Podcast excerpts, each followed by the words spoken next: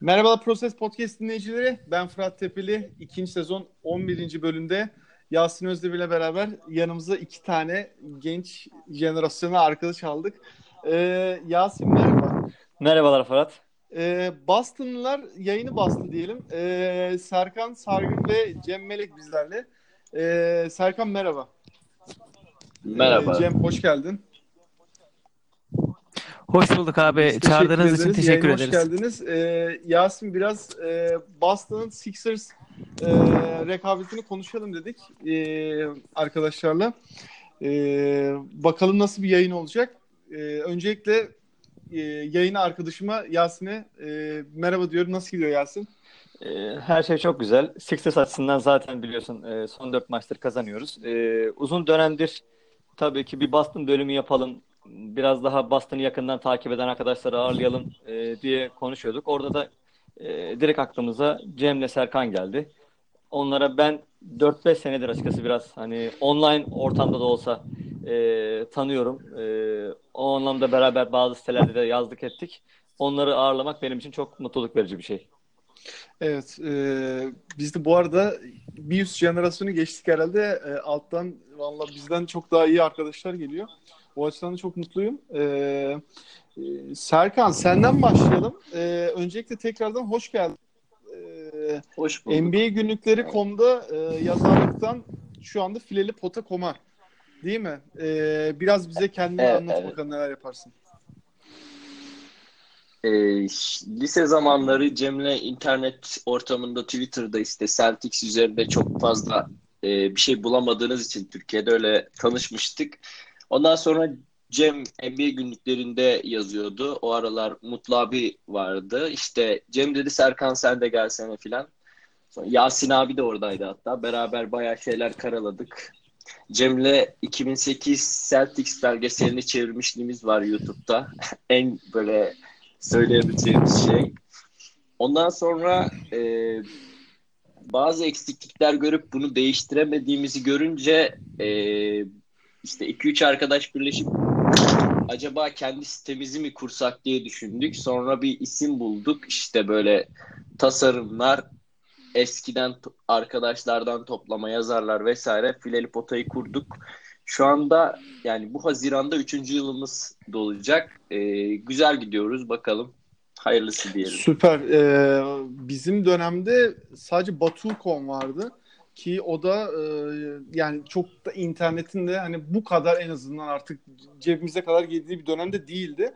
Ee, fakat hani şu andaki tabii imkanlar çok daha fazla. Ee, biz de hani o imkanları yakalamaya çalışıyoruz ama tabii sizin yaptığınız işte çok güzel. Ee, Cem sen de ikizin Lakers'lı sanırım doğru mudur? Ne yazık ki. Ee, güzel. Sen de şu e, meşhur Celtics TR hesabını yönetip bizim e, Philadelphia'ya bol bol laf sokan hesabın sahibisin değil mi? E, Birazcık öyle oldu. Şimdi birazcık utandım ama. Şimdi yay- Ee, yayında gel şimdi şöyle söyle. Hadi bakalım. Şöyle söyleyeyim ben. Ee, birazcık e, yabancı Celtics'li arkadaşların gazına geliyoruz açıkçası. Çok fazla Hı hı. takipleştiğimiz insan var. Ee, son geçen sezonki playoff karşılaşmalarımızdan sonra iş artık iyice çığırından çıktı. Hani biz onlara bir şey veriyoruz, onlar bize bir şey veriyor. Karşılıklı bu işte caps'ler olsun, espriler olsun farklı dillere çevrilip kendi time'larına atılıyor. Öyle güzel bir rekabet oluyor yani. Celtics ve Philadelphia Ee, arasında. zaten Twitter'da neredeyse hani 30 takımında Türk hesabı var ve bence hani tabii Philadelphia'yı bir kenara bırakıyorum. Sonuçta ona biraz subjektif bakı- bakıyor olabilirim ama en iyi yönetilen e, biraz da işin böyle bir hani gırgır kısmında da çok aktif olan bir hesapsınız. O, o açıdan da güzel. Bol bol Bursa Spor taraftarlarına Celtics diye bize yutturmaya çalışıyorsun ama güzel yani espri. Birazcık öyle oluyor. Ya şöyle söyleyeyim.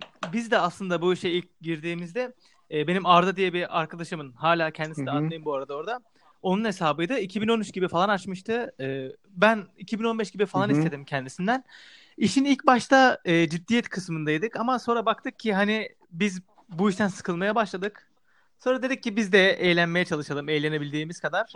Sonra hani az da olsa ünlendik. Şimdi yine keyfimize bakıyoruz. Çünkü öbür türlü gerçekten hani gece oturuyorsun, maç izliyorsun, insanlara bir şeyler aktarmaya çalışıyorsun. Çünkü gerçekten de Hı hı. talep var. Siz de biliyorsunuzdur az çok. Hani ciddi şekilde yapılacak işler değil. Çünkü gerçekten gece 3-4 gibi ciddi olamıyor insan yani zaten. Ee, yo doğrudur Öyle yani sonuçta eğlenmek için yapıyorsunuz en niyetine. Bu da çok normal bir durum yani. Ee, o açıdan hani böyle şey e, biraz şakayla yaklaştım hani. Ee, ama şey yani severek takip ediyoruz tırnak içinde yani. Ee, o şekilde. Teşekkürler. Peki beyler e, tekrardan hoş geldiniz diyoruz. Ee, umarım güzel bir yayın olur. Ee, şimdi her zaman yaptığımız gibi ilk başta tabii e, Sixers'a torpil geçerek onunla başlayacağız. Ee, biraz da keyifliyiz de. Biz Yasin'le en son bıraktığımızda e, yaklaşık 19 maç civarı vardı. E, ve oradan da e, Chicago Houston arda arda yani Chicago'da beklenebilir ama Houston yenilgisini özür dilerim ters üstünü söyledim. E, Houston beklenebilir ama Chicago yenilgisini çok beklemiyorduk. Orada da bir e, bir sayılık farklı yenildik ama ardından 4 maç ardı ardına galibiyetle bitti. Buradaki e, iki pazarda da NBA bize kıyak gösterdi. Saat 10.30'a maçı koydu.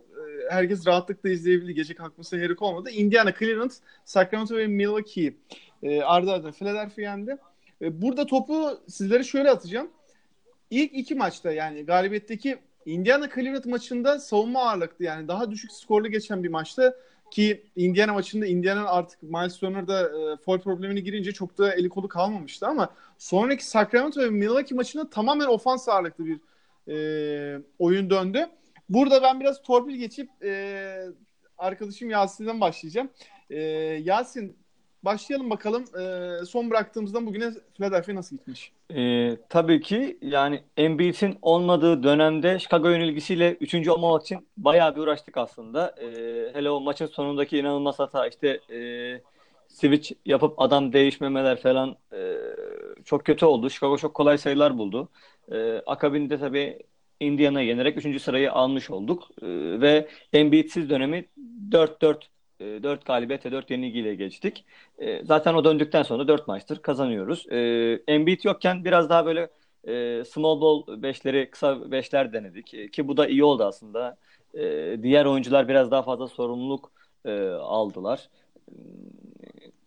Onun haricinde bu yeni dönem biraz daha deney dönemi olması lazım aslında. Hatta böyle e, yani bazı maçlarda Embiid'i 10 top kullandırıp, Tobias'a 10 top kullandırıp diğerlerini fazla kullandırsak bile fena olmaz. Yani çeşitli senaryoları denememiz lazım bundan sonra ki çok, çok fazla vakit yok. Süre az. E, bu oyuncuların birbirine daha fazla alışması açısından. E, son maçlarda gördüğümüz bir yeni bir rotasyon var. E, yani ilk beşlerin oyun süresi bitip yedekler devreye girdiği zaman Tobias Harris Jim Butler şu an daha çok birlikte oynuyor yedeklerle.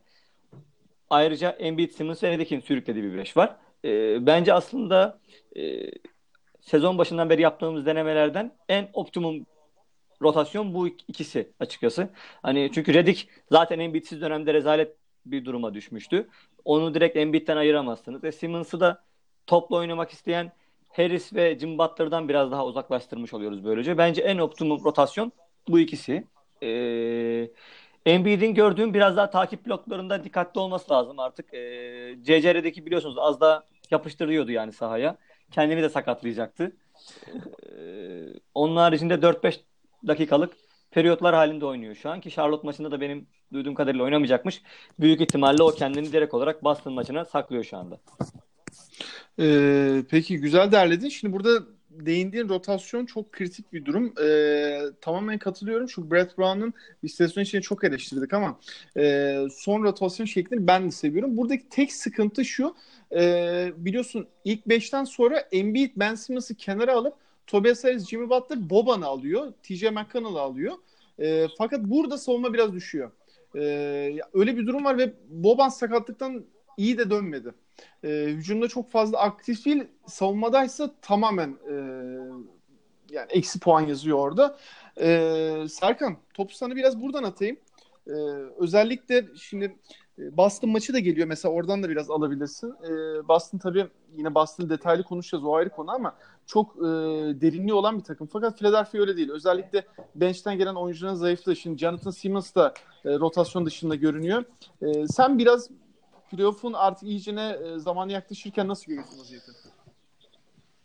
E, Philadelphia Evet.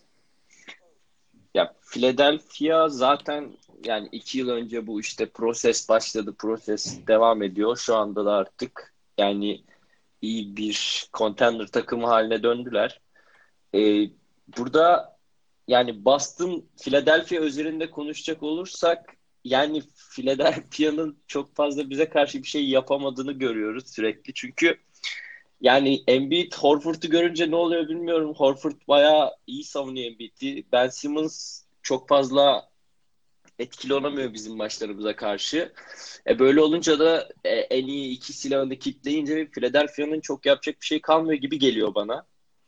E, rotasyon mesela Boston'da da sıkıntıydı işte dediğiniz gibi top e, herkes mesela Boston'ın en büyük sorunlarından birisi şu an herkesin top kullanmak istemesi vesaire. Ya Philadelphia'yı bence iyi bir e, playoff dönemi bekliyor ama playoff'ta ne olacak, nasıl bitecek e, çok bir şey diyemiyorum. Çünkü çok fazla izlediğimi de söyleyemem Philadelphia. Yani bu kadar diyebilirim. Peki e, Cem sana şöyle atayım topu. E, şimdi yaklaşık burada e, baktığımda yaklaşık 10-12 maç kaldı. E, ve Philadelphia'nın kısmen de kolay bir fikstürü var.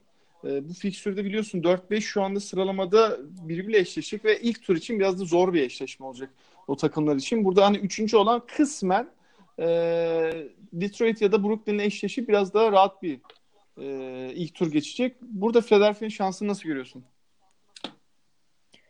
Ee, ben açıkçası o 3-4-5 bandındaki en kolay takımın her ne kadar iyi top oynasa da mücadele etse de Indiana olduğunu düşünüyorum.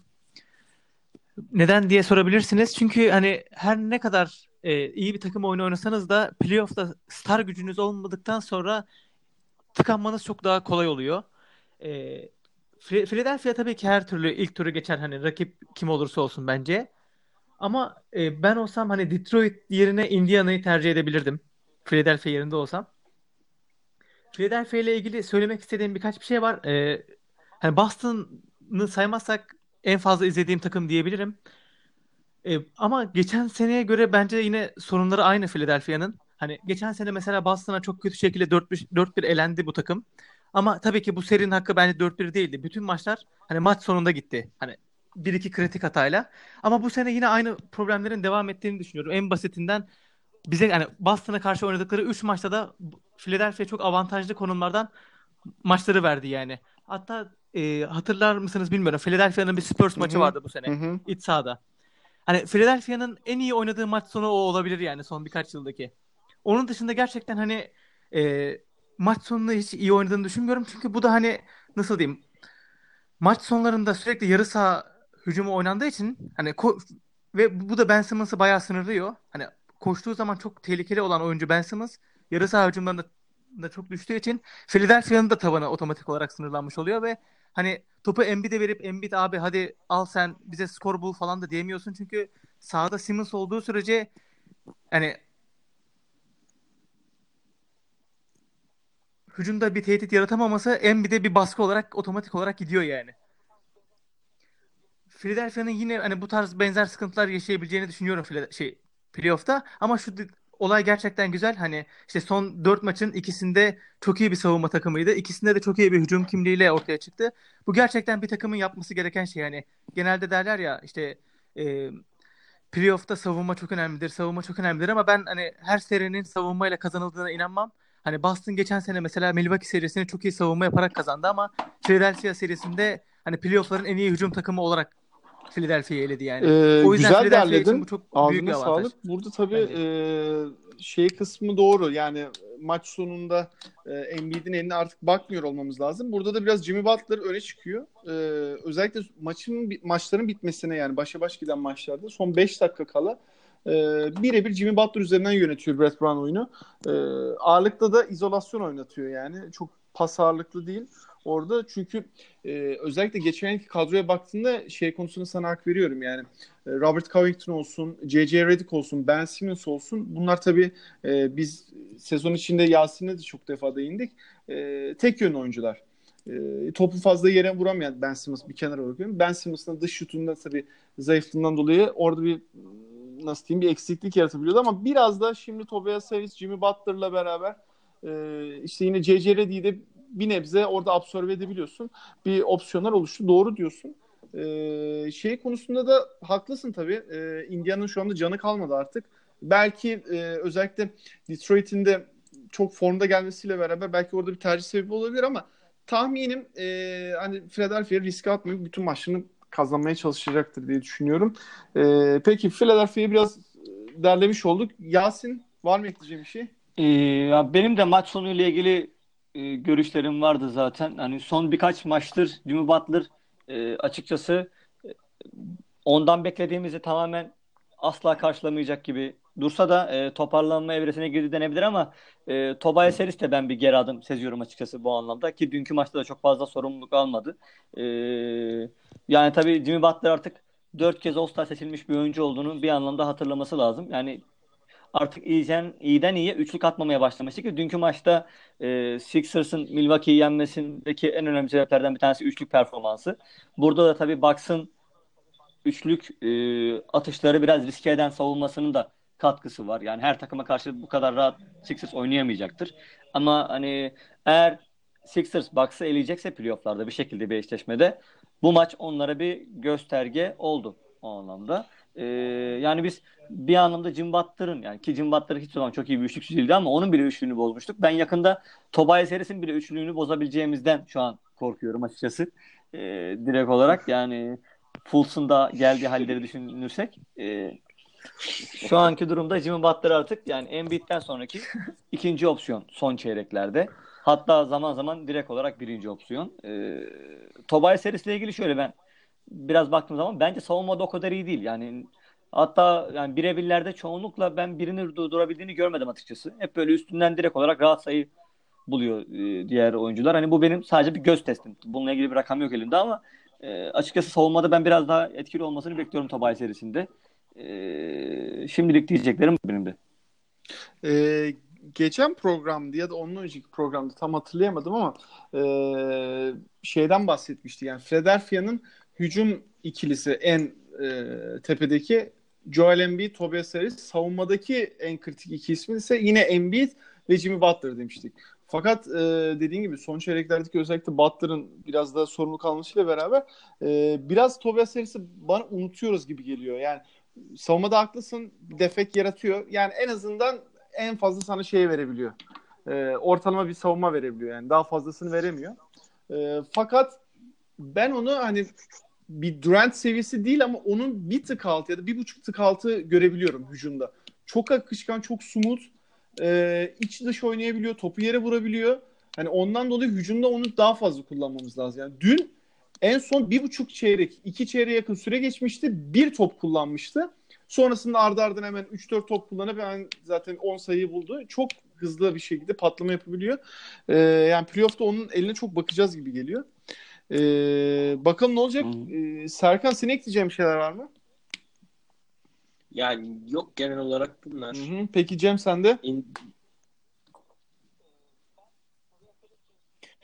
Ee, ben Tobias Harris'le ilgili şöyle bir şey söylemek istiyorum. Ee, biz geçen sene işte e, gerek Rozier'ı ya da hani bu sene de Kyrie'yi mesela sezon başı düşündüğümde mesela hani şey Hı hı. nasıl desem top sektiremeyen adamlar üstünde saklıyorduk hani.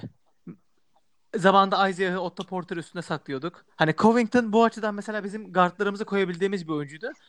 E, Philadelphia için artık hani bu dezavantaj ortadan kalkmış durumda. Çünkü hani her ne olursa olsun mesela hani Kyrie'yi savunmada saklamak istesek bile artık mecburen Redick üstünde saklamak zorunda kalacağız. Evet saklayabilirsiniz ama Redick'i tutmak demek de bir sürü perde perde içinden geçmek demek işte sağdan soldan sürekli off the ball halinde hareketli olmanız gerekiyor yani. Bu bile mesela rakibin starını yorabilecek bir şey. Philadelphia için bence bu çok büyük bir avantaj.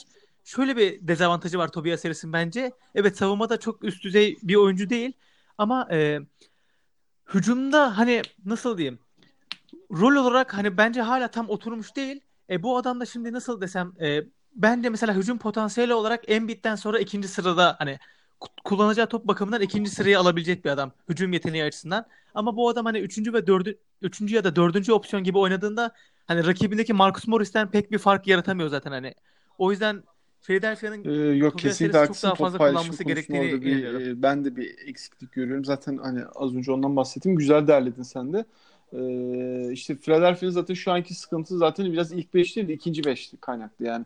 Ee, özellikle artık bahsettiğim gibi Jonathan Simmons'ın da e, hatta sebebini anlamadığım şekilde Jonah Bolden'ın da e, rotasyona çıkmasından dolayı e, yani hani şey düşünüyor insan Markel Fultz'u bunun için verdik yani.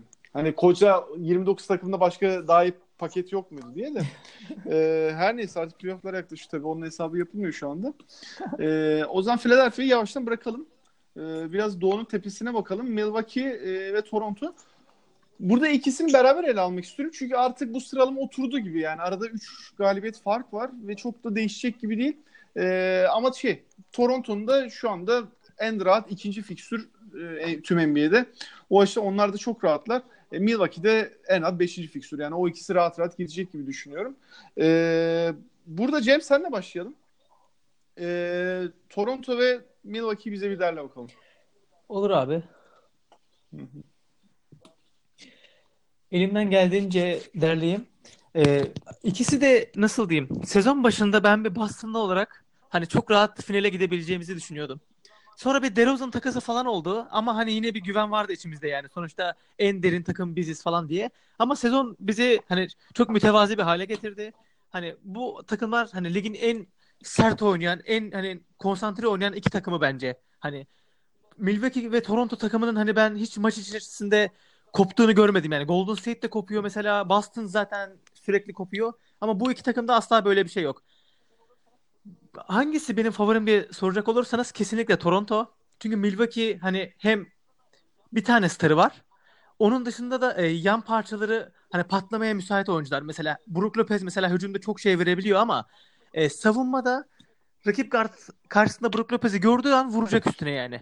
Ve hani sen bir süre sonra o adamı sahada tutamamaya başlayacaksın ki hele Malcolm Brogdon gibi ki bence hani bu sene Giannis'ten sonraki bence en iyi ikinci oyuncularıydı verimlilik açısından. Hani adam 50-40-90 yapıyordu yani ve hani ben bundan çok sonradan haberdar oldum yani. Çok verimli bir oyuncu. Topu elinde tutmadan da oynayabiliyor. Harika savunma yapıyor. Böyle bir adamı Hı hı. kaybettiler ve yerine Mirotic geçti sanırsam ilk beşe. Playoff'ta Brook Lopez ve Mirotic'in aynı anda hani sahada olduğu herhangi bir beşte Milwaukee'nin rakiplere üstünlük kurma ihtimalinin olduğunu görmüyorum ben. Hani çünkü yavaşlar, savunmaları çok zayıf. Evet çok iyi şutörler ama e, o şutörleri zaten hani o şutları atsalar atsalar %37-38'de atıyorlar yani. Girmeyen her top hem fast, fast break olacak. Hani hem de savunmada çok rahat geçilebilecek oyuncular.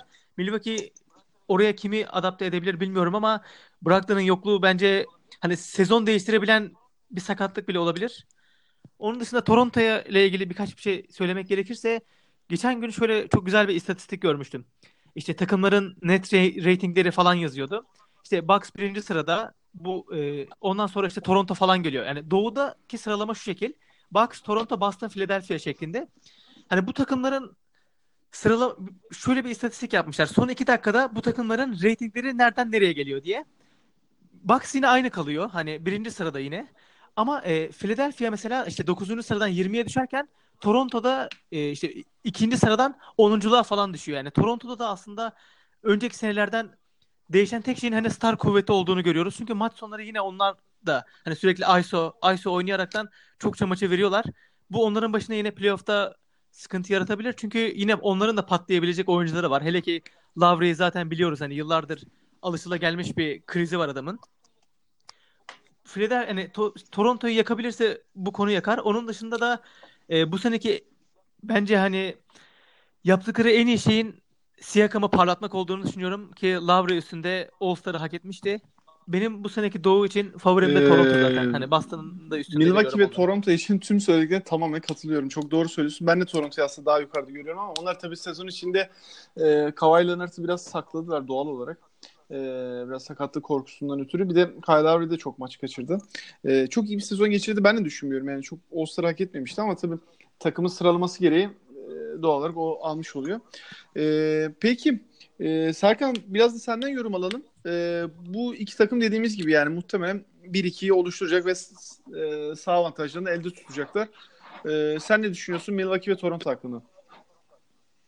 Yani, ya Toronto zaten sene başından beri yani Doğu'da Boston Celtics'in en e, yani bölüm sonu canavarı olarak gördüğüm takım Toronto'ydu Boston Celtics için. Ama e, LeBron gittikten sonra tabii bundan önce LeBron vardı yıllardır. E, Milwaukee'de bu Brogdon'un e, sakatlığı ciddi anlamda bence e, onların sezonunu değiştirmiş olabilir. Çünkü e, mesela maçları falan izlediğimde de yani en çok sinirlendiğim adamlardan birisiydi. Yani Giannis'e zaten alışıyorsun ama e, Milwaukee e, dediğim gibi Brogdon'un yokluğunda playoff'ta ne yapacak? Dediği gibi Mirotic sakatlıktan yeni çıktı. Sene yani sene içinde 2-3 kere sakatlandı sanırsam. Ayağı dizinde bir ayağında ya da dizinde hatırlamıyorum bir sorun var sürekli.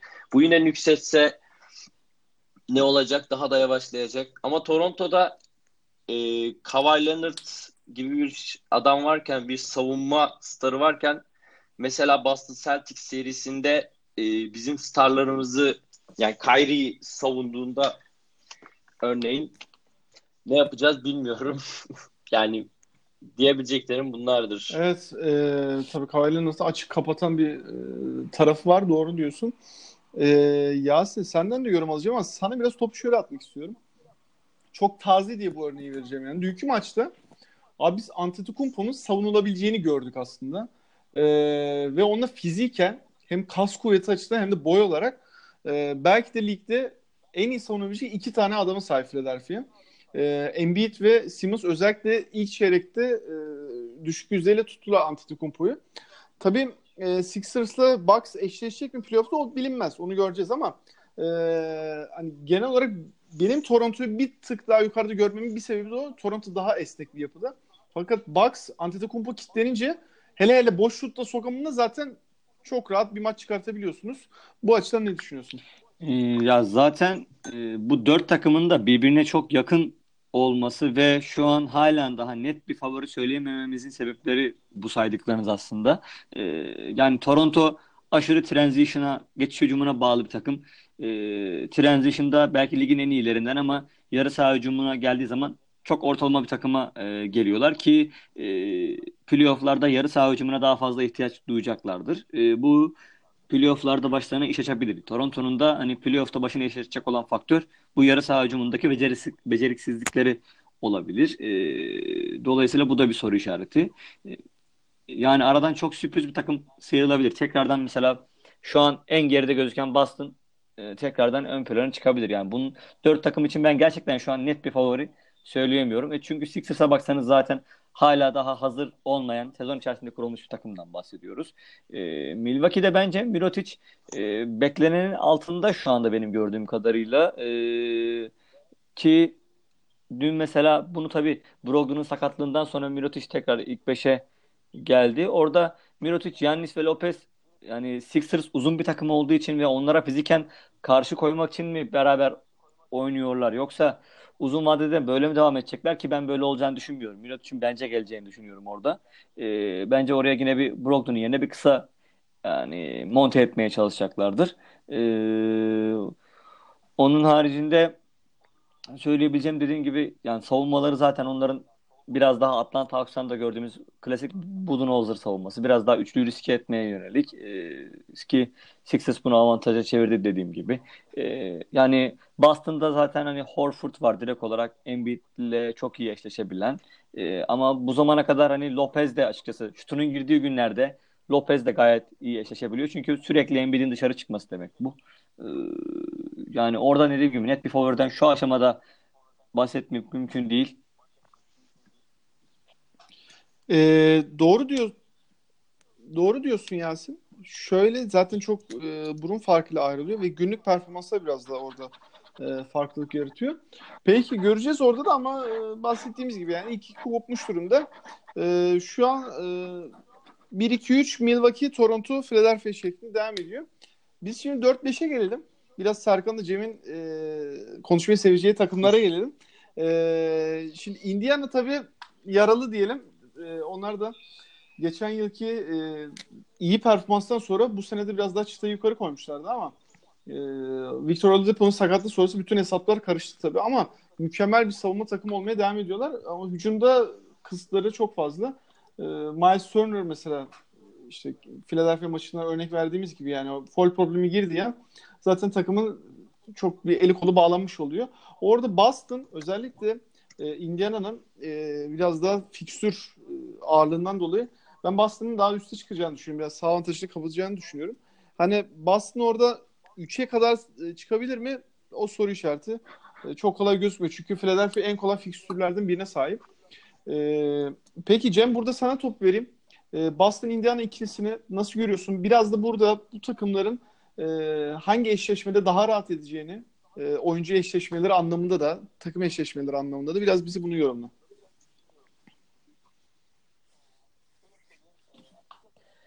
Ee, şöyle söyleyeyim. Ee, açıkçası ben Boston'ın 3. sıraya çıkmasını istemiyorum. Çünkü 3. sıraya çıkması demek yarı finalde Toronto'yu alması demek ki Toronto'yu doğu finaline kadar görmek istemiyorum hiçbir şekilde. Ee, bu sıralamada en fazla abi senin dediğin gibi hani Indiana ile Boston yer değiştirir ki e, Indiana için hani şu 8 takıma baktığımız zaman hani herhangi bir takıma işte şu takım gelsin diyebileceğini sanmıyorum. Çünkü onlar da hani çok fazla eforla oynuyorlar. Hani birazcık gazla oynuyorlar ama playoff'ta dediğim gibi pek bir varlık gösterebileceklerini düşünmüyorum.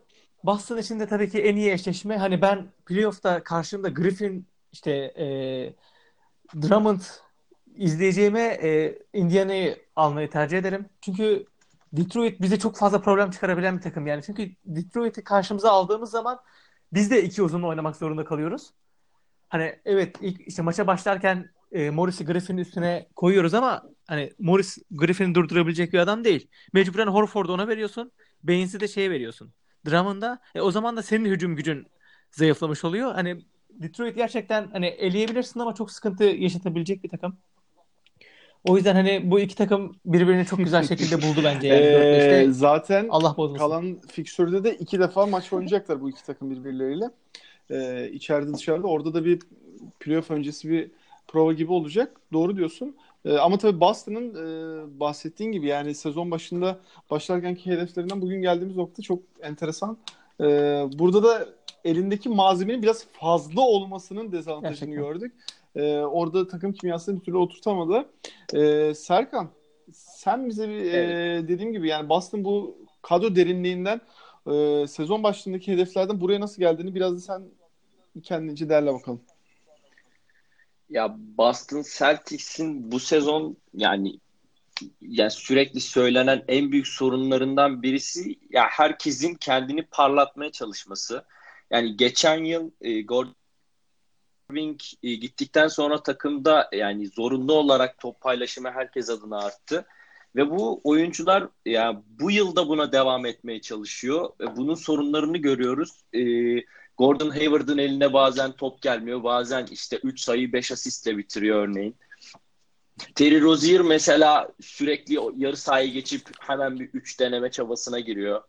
Yani takımdaki en büyük sorunlardan birisi e, yani yani çözüm olarak gördüğüm şey bence takımda e, net bir ikinci en iyi olması ki bunu yani Batı e, turunda bu 3-1'lik bitirdiğimiz en son takımın kendine geldi dediğimiz turda e, Gordon Hayward olduğunu görünce takımın ne kadar e, bir anda vites arttırabildiğini gördük. Golden State'i 30 sayıya yatırmak gibi. E, ikinci oyuncu Gordon Hayward olduğunda herkes kendi rolünü e, daha iyi anladı ve Marcus Morris mesela bence bu kimya bozma olaylarında benim en e, şey gördüğüm yani sorunlu gördüğüm insanlardan birisi. E, sürekli ben ligin en iyi şütörlerinden birisiyim diyor. İşte yani ne bileyim gidiyor hemen karşısına birisini alıyor. Birebir isolation'dan şut arıyor. E, böyle sorunlar karşısında tabii bir şey yapamıyorsun. Yani Brad Stevens yani sürekli e, az malzemeyle çok işler yapan bir e, birisi olarak gördüğümüz Brad Stevens'ı da bu kadar çok malzemeyle ne yapacak diye sürekli merak içerisindeyiz. Ama hala öyle çok net bir e, reçetede çıkaramadı yani. Bu kadar yani başka bakalım Gordon Hayward eğer playofflarda e, iyi bir ivme tutturursa bu sakatlıktan sonra artık yavaş yavaş hep sakatlığı bahane ediyoruz ama e, bence Gordon Hayward playoff'ta bizim kilit noktamız olacaktır. Eğer e, iyi bir katkı verirse e, takımdaki top paylaşımı ve roller de buna göre dizayn edilecektir ve e, yani yenemeyeceğimiz bir takım olmayacağını düşünüyorum sonra Do- Doğu'da. Yok canım doğru diyorsun. Ee, fakat tabii Gordon Hayward'ın biraz atletizminden biraz yedi bu sakatlık. Şimdi açık olalım. Evet. Öyle de bir durum var. On, o da biraz da atletizmiyle oynayan. Çünkü dış şutu işte biraz da gününe göre değişiyor. Aslında iyi de bir dış şutör ama e, soktuğunda 30 direkt kağıda yaz ama sokamadığında da işte e, 7'de 2 isabetle 5 sayı falan maç öyle bitirebiliyor. E, sonra Golden State'i 30'a bağlayıp işte Chicago'yu falan yenilebiliyorsunuz. E, Aynen öyle. Öyle bir durum var. Yani dengesiz bir sezon oldu. Ee, acaba benim mesela aklımda sürekli hep şey geçiyor. Acaba Terry Rozier'ı e, marketi varken takaslasa mıydınız? Ee, bilemiyorum. Çünkü o biraz daha artık lükse kaçıyordu. Özellikle geçen yıl iyicene playofflarda falan kendini parlatmışken piyasası da hype artmışken e, yapsanı, yapsa mıydınız? Ama tabii hedefler doğrultusunda çok da o topa bazen giremiyorsun. Ee, Yasin araya alayım bu sefer seni bakalım. Ee, sen bu orta ikili açısından ne düşünüyorsun? Ee, dediğim gibi yani Indiana Boston ardı ardına e, beraber oynayacaklar. Hmm, Yani Indiana açıkçası halen daha bu seviyede kaldığına şaşırmamız gereken bir takım. Yani en önemli skorerinden yoksun ve bunu e, işte yani senelerdir neredeyse yarım yamalak basketbol oynayan bir e, oyuncuyla Wesley Matthews'la e, doldurdular. E, Bojan Bogdanovic ile e, sürüklemeye çalışıyorlar takımını. Sabonis işte ben, bench'ten çok iyi katkı veriyor. Ama bunun haricinde mesela çok önemli bir katkı aldığını düşündüğünüz, çok önemli bir katkı verdiğini düşündüğünüz oyuncu var mı bench anlamında falan? Bence yine yok. Ee, mesela Tyreek Evans ortalarda yok. Ee, hani Derin Colis'ın çok özel bir sene geçiriyor mu derseniz hayır. Ama yani bu takımın buralarda olması gerçekten bir mucize ya da Doğu'nun rezaletine yine aslında bir gösterge. Ee, onun haricinde Boston'la ilgili söyleyeceğim bir şey bence artık onlar bu sezon yani oynayacaklar evet ama bence havlu attılar. Ee, şu açıdan artık herkesin kafası biraz daha bence free agent piyasasında. Yani deneyen için bu takımı bu halde görüp yani takımın içerisindeki sorunlu ilişkileri, oyuncuların vücut dillerini görüp müdahale etmemiş olması normal değil. Yani bizim bildiğimiz deneyen profili direkt olarak Neşter'i orada vur, vurması gereken bir profildi ama o, o da her şeyi yazın o, gerçekleşmesi muhtemel bir Anthony Davis takasına endekslediği için e, bir an önce bence artık Boston cephesi e, sezonun bitmesini bekliyor. E, Kyrie Irving sezon başında takımda kalacağını açıklamıştı. E, sonra sezon içerisinde bana bunları 1 Temmuz'da sorun açıklaması yaptı ve sözünden geri adım atmış oldu. E, yani LeBron'la görüşüp LeBron'dan özür dilemiş olması da aslında Cleveland'dan ayrılışını direkt olarak bence e, hatalı kişinin kendisi olduğunu neredeyse kabul etmiş olması demek. E, yani o da New York senaryosu gündemde onunla ilgili de. E, dolayısıyla hani Boston şu anda sadece bence sezonu bitirmeye odaklanan bir takım. E, ha bu demek değil ki bu playoff'ta bir şey yapamayacaklar ama yani önümüzdeki sene bu takım bu çekirdeğiyle kalmayacak. Bence her ne yaparlarsa hani NBA finaline bile çıksalar bence bu şekilde kalmayacak. Orası kesin. Yani benim tanıdığım deneyen profili buna müdahale edecektir. Ee, onun haricinde bu Boston'ın e, net ikinci skoreri olma mevzusunu konuştu arkadaşlar. Hani orada zaten e, rol alması gereken oyuncu bence Jason Tatum'dı. Hani Ol Harford'u direkt olarak e, hani ikinci skorer gibi değil de daha bir her işi yapan oyuncu, bir rol oyuncusu gibi artık hani görüyoruz. Orada Tatum'un biraz daha rol alması lazımdı ama takım içerisindeki kötü ilişki ağlarından o da ne yazık ki nasibini aldı bence. E, diyeceklerim bu kadar. Ee, tabii ki. Aha. Ben bir iki bir şey ekleyebilir miyim sıkıntı olmasa acaba? Ee, bu ikinci skorer konusu gerçekten hani bence de çok önemli. Bence takımın ikinci skoreri e, Horford olmalı. Hani hücumda hani biraz daha bencil oynamalı. Şu anki Horford'un yaptığı görevi de Hayward yapmalı. Çünkü e, hani Hayward şey Horford şu an mesela çevresindeki arkadaşlarını hani ileriye götürecek oyunları yapıyor. Yani işte içeri dalıp pas çıkarıyor. Hani her şeyi yapıyor ama bence biraz daha bencil oynamalı. Tatum yetenek açısından ikinci opsiyon olmaya müsait ama istikrar açısından bence buna hani hazır değil. Onun dışında Kyrie ile ilgili bir şeyler söylemek istiyorum. E, bu Kyrie'nin bana Temmuz 1'de sorun açıklaması Davis takasının e, çok yoğun konuşulduğu günlerde geldi. Hani şu öyle bir ortam vardı ki hani Davis'le ilgili bir haber çıkıyor. Altında hemen Kyrie'de altına hemen Kyrie'de atlıyor. Davis'le ilgili bir şey söyleniyor. Kyrie'de atlıyor. Hani Kyrie sezon başından bu yana yaklaşık 3-4 defa Celtics'le imzalayacağına dair bir şeyler söyledi. Hani bunlar mesela Amerikan basında çok çabuk unutuldu. Ama hani bir sefer bir Temmuz'da sorun bana dedi. Yani adam orada şunu demişti tam olarak. E, ben kariyerim için en iyisini yapacağım. Bana sürekli hani bunu so- sorup durmayın. Ne zaman bir takasa biri ortaya atılsa ben de altına atılıyorum. Hani yeter. Hani size bir şey borçlu değil falan dedi yani. Hatta onu da hatırlar mısınız bilmiyorum. Adam medyaya bir şeye borçlu değilim dedi. Bu haber yani bu söylediği şey yani Celtics'e bir şey borçlu değilim gibi yazıldı haberlerde yani. Medyanın ya birazcık isyandı. Celtics'le ilgili söylemek istediğim son şey de e, tuttuğum takım diye tabii ki e, sempatim var. Evet seviyorum. Yani birazcık da yanlış düşünebilirim ama bu kadar karışıklığa rağmen e, şu anki olduğu yerden memnunum takımın. Çünkü hani bence iyi karakterlerden kurulu bir takım. E, mesela Brown'u düşünüyorum sadece yani ve birazcık da üzülüyorum ona. Geçen sene e, bence playoff'larda Tatum kadar iyiydi. Evet Tatum mesela en iyi oyuncu olarak gözüktü ama hani Tatum kadar iyiydi. O rolünden devam etseydi kontratını belki de 25 milyon bandından falan alabilecekti. Ama bu sene hani adam geçen sene playoff'larda takımın işte skor yükünü çekiyordu. Bu sene bench'e geldi ve Morris'ten az süre alıyor. Ve bunu hani kabullendi bu genç yaşında. Ve Boston böyle bir şeye sahip olduğu için çok şanslı. Yani kendi yani Brown için bunu söylemek istiyorum. Onun dışında hani Kyrie'nin liderliği falan bence yani ve free agency'si takımın bu sene yaşadığı sıkıntıların asıl sebebi yani her oyuncunun aklından illaki geçiyordur hani Kyrie gidecek mi kalacak mı? Hani beraber bir yola çıkıyoruz ama yılın sonunda herkesin kafasında olan soru işareti bu yani. Bu Ee, bayağı doğru diyorsun zaten etkiledi illaki yani. Lakers'tan sonra bu Anthony Davis takısının psikolojik anlamda en çok etkilediği takım da Boston'da. Ee, bir küçük konuda ben senden farklı düşünüyorum. Ee, Al Horford'un hücumda daha etkili olmasından bahsettin. Şimdi e, Al Horford tabii biliyorsun özellikle oyun zekası ve savunmadaki verimiyle e, şu anda Boston'da aslında hmm, nasıl diyeyim daha çok görev oluyor ama baktığımızda e, Milwaukee Bucks serisinde yüksek ihtimal Anthony Davis'i e, şey pardon Antetokounmpo'yu tutabilir. E, Toronto'nun net bir uzun yok. Yani Al Horford'a sıkıntı çıkartabilecek boyutta diyorum. Yani Mark Gasol'u tabii bir kenara koyuyorum ama Philadelphia serisinde Embiid'le savaşacak. Indiana Pacers'da Sabonis'le Miles Turner'la savaşacak. Hani ondan dolayı orada hani bir e, savunmada e, kavgasını verdikten sonra hücumda en fazla şey yani köşe toplarını bir Aaron Bates gibi değil ama köşe toplarını biraz daha hücumda belki etkin olabilir. E, ama ben de biraz şey tarafındayım. E, Gordon Hayward ve Jason Tatum'un biraz daha hücumda rol alması gerektiğini tarafındayım.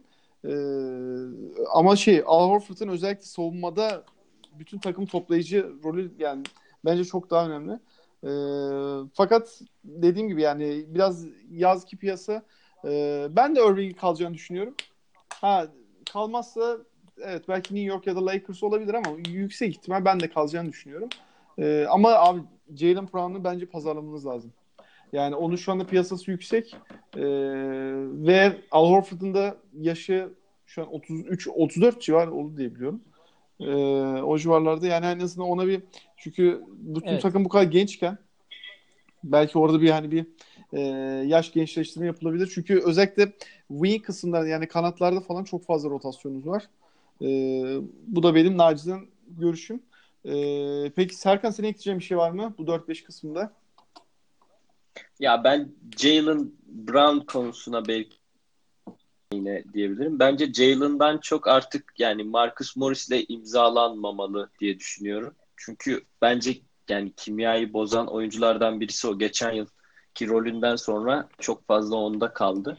Jalen Brown savunma konusu yani nasıl diyeyim maçı getirebilecek bir oyuncu. Dördüncü çeyreğe başladığında eğer cidden konsantre ise aynı anda savunma yapıp üstüne e, üçlük atıp üstüne geri gelip bir daha blok koyup üstüne bir daha top çalıp smaç yapabilecek bir oyuncu yani ve bunları çok gördük Jalen'da. Yani böyle düşünüyorum yani Jalen'ın gitmesine çok üzülürüm yani Boston Celtics'li olarak. Ee, yok tabii o sizin evladınız şimdi orada bakınca doğru diyorsun da ee, aslında açık oluşan biraz Isaiah Thomas takısıyla e, şeydeki e, yani ligdeki reputasyonunuz da düşmüştü açık olalım. Ee, yani özellikle Evet. o hani malum olaydan hemen sonra takasının açıklanmasından beraber e, orada düşmüştü. E, Cem senin ekleyeceğin bir şeyler var mı? Ee, Isaiah Thomas takasına ben de çok üzülüyorum. Hani keşke sağlıklı kalsaydı. Hani nasıl diyeyim? Boyu bir 10 santim daha uzun olsaydı o, bu adamın kaç defa All-Star olduğunu konuşuyorduk. Buna kalıbımı basarım yani. Kesinlikle. Ee, Celtics'le ilgili de başka ekleyebileceğim bir şey yok. Yani şunu söyleyeyim. Kyrie Irving herhangi bir şekilde Los Angeles Lakers'a giderse Aa, ikizinle beraber artık yani. keyifli bir şekilde Ona da kalıbımı Öyle basıyorum. deme. Yok ya e, ben bu sene Boston izlemekten çok sıkıldım. Gerçekten hani gına geldi ama Lakers daha kötü halde yani. Boston'dan Peki, ayrılırsam e, NBA'yi bırakırım muhtemelen. Lakers şey? sada Ee, düşme. ya şunu söyleyeyim. Ee, biz proses döneminin Sixers'ını izlemiş insanlar olarak sıkılmayın arkadaşlar. Geçer bir şey olmaz ya. Ya Furkan Erdemir izledik şimdi. Abi biz de Jordan beş izledik yani. neyse. Ee,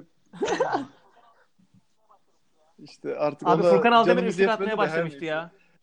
Ee, peki şimdi de e, Doğu'nun en formda yani Sixers'ı bir kenara koyuyorum. En formda takımı Detroit. Ee, son 10 maçta 7 galibiyeti var. Ee, ve Brooklyn Nets'in üstüne çıktı. Ee, özellikle Andre Drummond ve Reggie Jackson'ın da artan formuyla beraber biraz da böyle bir orada kendi içlerinde küçük bir Big Three yarattılar. Ee, 7 Brooklyn Nets ve 8 Miami Heat gözüküyor. Miami de bu arada çok formda. Onlar da Goran Dragic'in dönüşünden sonra bayağı toparlamış durumdalar.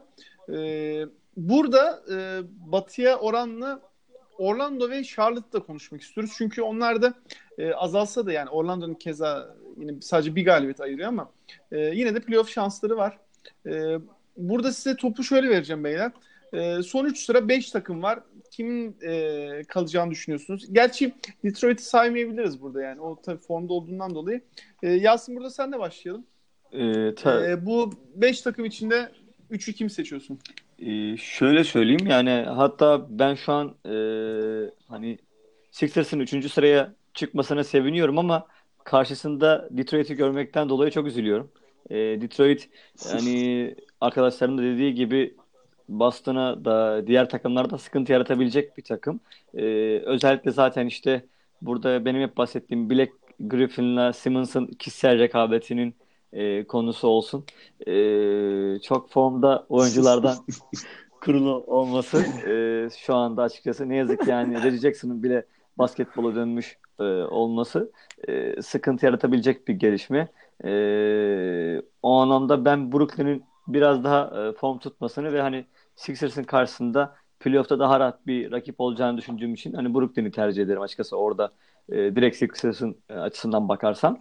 E, 8. sırayla ilgili biz seninle e, konuştuğumuzda birkaç bölüm önce geçen bölümde olabilir tam hatırlamıyorum ama e, Orlando Magic'i yani açıkçası şanslı görmüştük. O zamandaki 8. sırada Orlando vardı ve formda olan taraftı Miami'ye göre daha çok. E, ve Miami'nin zaten sezon başından beri hatta belki bir iki sezondur e, sürekli böyle bir istikrarı yakalayamayan e, yapısı sebebiyle hani Orlando'yu önde görüyorduk. Ben halen daha Orlando diyeceğim açıkçası orada 8. sıradayı. Ee, Charlotte Hornets ile ilgili e, şöyle söyleyeyim.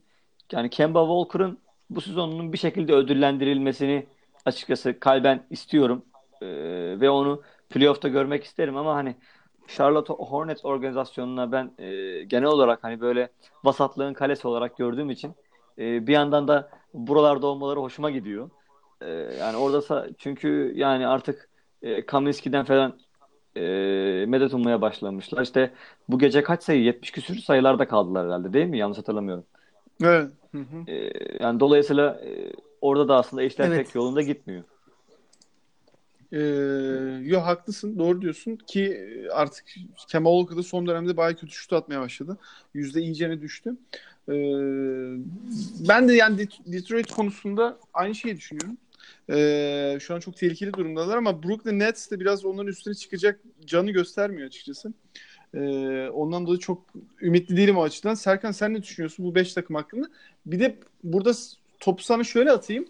Ee, 1 2 3. sıradaki yani Milwaukee, Toronto, Philadelphia'ya sorun çıkarabilecek takım olarak içlerinde herhangi birini görüyor musun? Ya dediğiniz gibi Detroit Pistons yani uzun rotasyon uzunlarıyla her takıma e, sorun çıkarabilir ama Brooklyn, Miami, Orlando bunların yani Milwaukee, Toronto kalibresindeki takımlar için çok bir sorun yaratacağını düşünmüyorum. Ee, Philadelphia'da yine işte Detroit belki yani Brooklyn'i istersiniz. Brooklyn de benim NBA'deki ikinci takımımdır. Onları burada görmek bayağı beni mutlu eder. Ee, ben böyle kalacağını düşünüyorum açıkçası. Bir de az önce takvimlerine de baktım acaba ne olur ne gider diye. Genelde eşit takvimleri var. Hatta son maç e, Miami Brooklyn Nets. Orada belki bir karar verici bir maç izle, izleme şansımız var. Yani hmm. söyleyeceklerim bu kadar. Ee, doğru diyorsun. Yalnız şöyle bir durum var. Brooklyn şu anda ligde en zor fikstüre sahip olan takım. Felaket bir fikstür var. İki tane Bucks maçı var. Evet. Philadelphia, Toronto, Indiana, Boston alayıyla oynuyorlar yani. ee, ondan dolayı hani orada e, Orlando biraz canı dayanırsa buralarda biraz da böyle sağlam durabilirse bir şekilde koparabilir. Orada hatta Brooklyn'i e, yerine geçebilir e, bir şekilde ama tabii Orlando'da çok güven vermiyor. Cem sen ne düşünüyorsun bu 5 takım hakkında? Ee, benim gönlümden geçen hani playoff yapmasını istediğim bir takım var o da Orlando. Hatta Orlando'nun kadrosu itibariyle hani playoff'ta diğer takımlara çok daha fazla zorluk çıkarabilecek bir takım. Hani Brooklyn'e falan baktığımız zaman evet hani bir tane All-Star'ları var D'Angelo Russell. Ama hani bir oyuncuya bağlı bir takım. Ama şeye baktığımız zaman hani Orlando'ya çok muhteşem bir pot- defansif potansiyelleri var yani. Ve ben e, ki Orlando bu sene hani Toronto'yu yendi, Boston'ı yendi, içeride dışarıda yendi Boston'ı hatta. Hani Orlando'nun diğer takımlara zorluk çıkarabileceğini düşünüyorum. Kim playoff yani kimin playoff yapmasını istediğim iki takım var. Biri Charlotte, Kemba Walker'dan ötürü. Çünkü playoff'ta mutlaka o adamın bir iki tane 40 sayı maçı var yani. Ee, Orlando'nun yapmasını istiyorum ama bence kesinlikle şey yapacak yani. Brooklyn bir şekilde 8'den atar kendisini. Miami 7'ye çıkar, Detroit'te 6'da kalır. Ve şöyle bir şey sormak istiyorum. Bir tane de soru ben sorayım. Miami Heat nasıl oluyor da her sene bir şekilde playoff yapıyor? Hani geçen sene korkunç başladılar ama işte sezon sonunu tam tersi bitirdiler. 31 galibiyet mi ne aldılar son 41 maçta? Değişik bir istatistikleri vardı. Ee, Yasin burada Bu sene de bir şekilde yapacaklar. Bu tabii, nasıl oluyor? Burada tabii herhalde ki. coachingle e, genel olarak da belli bir seviyede olan oyuncu kalitesi değil mi? Ee, ya şöyle Heat Culture mesela değil mi onların Twitter'daki hashtagleri de direkt olarak mı? Yani Miami Heat e, hatta benim evet, evet. Furkan'ın da daha önce de ben hep söylemiştim. Eğer Sixers'ta kalmayacaksa gitsin kendini oralarda geliştirsin dediğim 2-3 tane kulüp var. Hatta 4 tane saymıştım. Utah, San Antonio, e, Brooklyn ya da Miami diye. E, Miami Heat biraz hani kulüp kültürü olarak oyuncuları zorlayan, onların gelişimine e, çok önem veren, hatta sezon içerisinde benim bildiğim kadarıyla hani nispeten daha fazla diğer takımlara göre antrenman yapan e, organizasyonlardan bir tanesi. Dolayısıyla hani oraya daha çok çalışmayı seven oyuncular gitsin hep bu şekilde konuşulur. E, dolayısıyla hani kendini geliştirmek isteyen, e, değer katmak isteyen oyuncular hani Miami Heat'in yolunu tutsunlar bence. E, yani e, Justice Winslow'dan hani oyun kurucu yaratmak gibi e, yaratıcı ya da e, dahiyane ya da zır deli çözümler de üretebiliyorlar bazen. E, dolayısıyla ben hani biraz daha kulüp kültürlerine bağlıyorum onu. E, yani ama işte 8. sıradan playoff'a girerek ne amaçlıyorlar? O da ayrı bir şey tabii ki ama e, Petrali e, o Big Three'si dağıldıktan sonra takımı sıfırlamayarak yine böyle vasat seviyedeki oyuncularla e, bir şeyler yapmaya çalışıyor. İşte Josh Richardson gibi bir adamı çıkarttı. İşte Tyler Johnson'ı çıkartmıştı. Şimdi onu gönderdi falan. Direkt olarak e, oralarda böyle hani e, çok böyle diğer takımların dikkatini çekmeyen oyuncuları bulabilme kapasitesi yüksek bir kulüp bu anlamda. Ee, evet doğru diyorsun. Peki e, beyler yavaştan o zaman batıya geçeceğiz. Ee, burada artık Doğu'yu da bayağı tam bol bol da konuştuk. Ee, şimdi Batı'da ilk 8 en azından biraz daha şekillendi. Ee, Sacramento Kings maalesef bu sene playofflara kalamadı. O da gerçekten beklentimizin üstünde bir sezon geçirdiler ama olmadı. Ee, 1-2 şu anda Golden State Denver ikilisi şeklinde devam ediyor. Fakat 3-8 arasını sadece 3.5 maç ayırıyor. Ee, orada kan gövdeyi götürüyor desek yeridir. Ee, o nedenle ilk ikiyi konuşalım sonra diğer grubu konuşalım. İlk iki Golden State Denver. Ee, Golden State öyle böyle şu oldu bu oldu yine birinciliği elinde götürüyor. Ee, Denver'da da özellikle e, son bir ayda Jamal Murray bayağı iyi top oynamaya başladı. E, fakat orada da e, sakatların gelmesiyle beraber kadro iyice genişledi. Biraz haddinden fazla genişledi. E, biraz şey Boston Celtics sendrom diyebiliriz ona yani. E, özellikle Isaiah Thomas'ın e, zaten iyi savunma takımı olmayan Denver'ı biraz daha aşağı çekmesiyle beraber o da tabii kontrat kapmaya çalışıyor. Tabii öyle bir duruma düştü. E, Cem senle başlayalım. İlk iki muhtemelen böyle gidecek gibi. Çok istisnai bir durum olmazsa. E, Golden State Denver ne düşünüyorsun?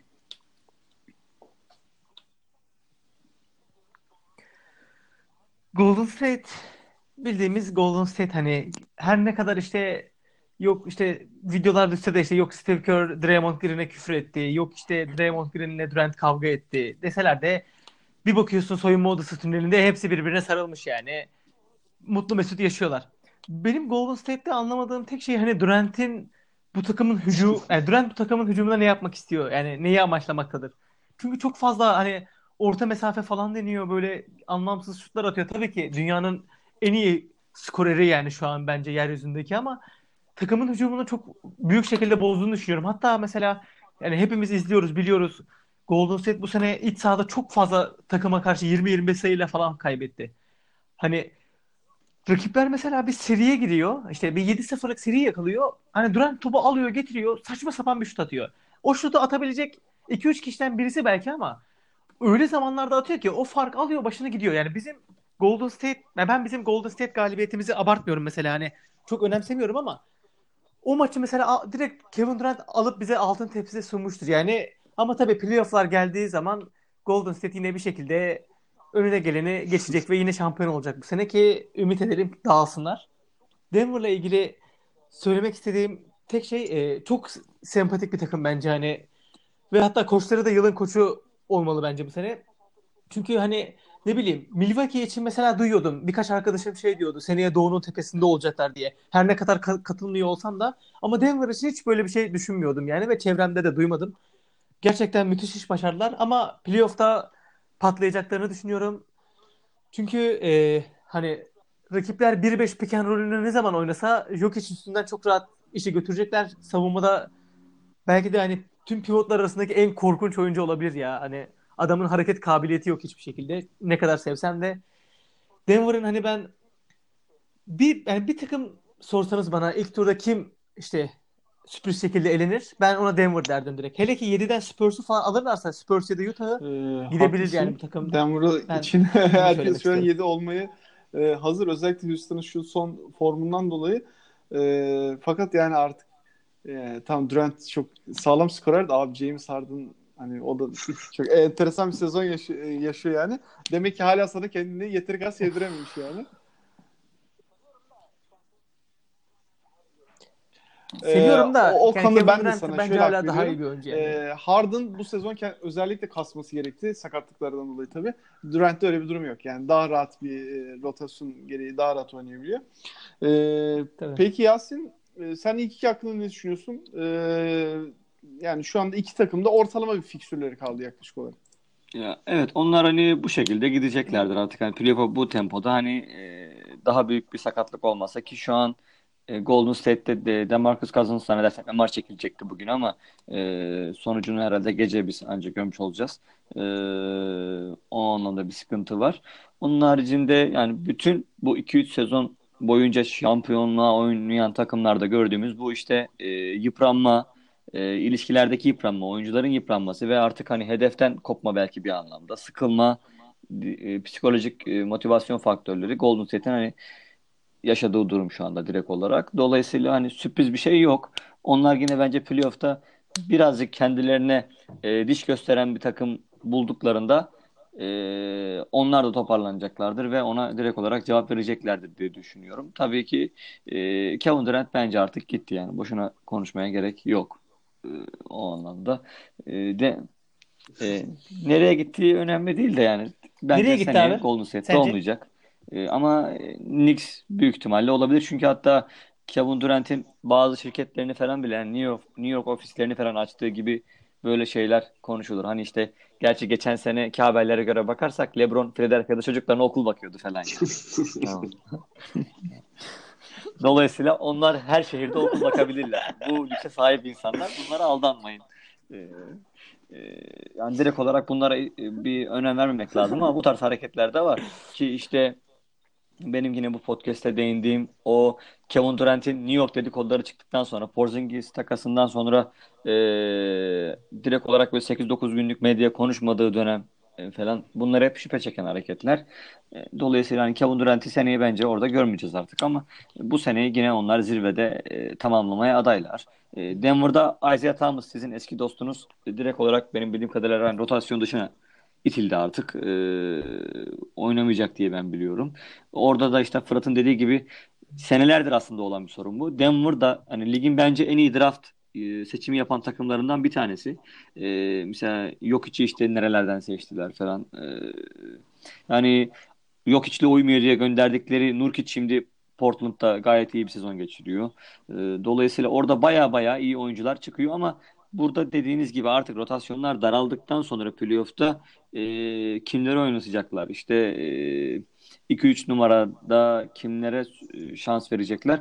Burada biraz daha rotasyonu kısarken onlar da sorun yaşayacaklardır diye düşünüyorum.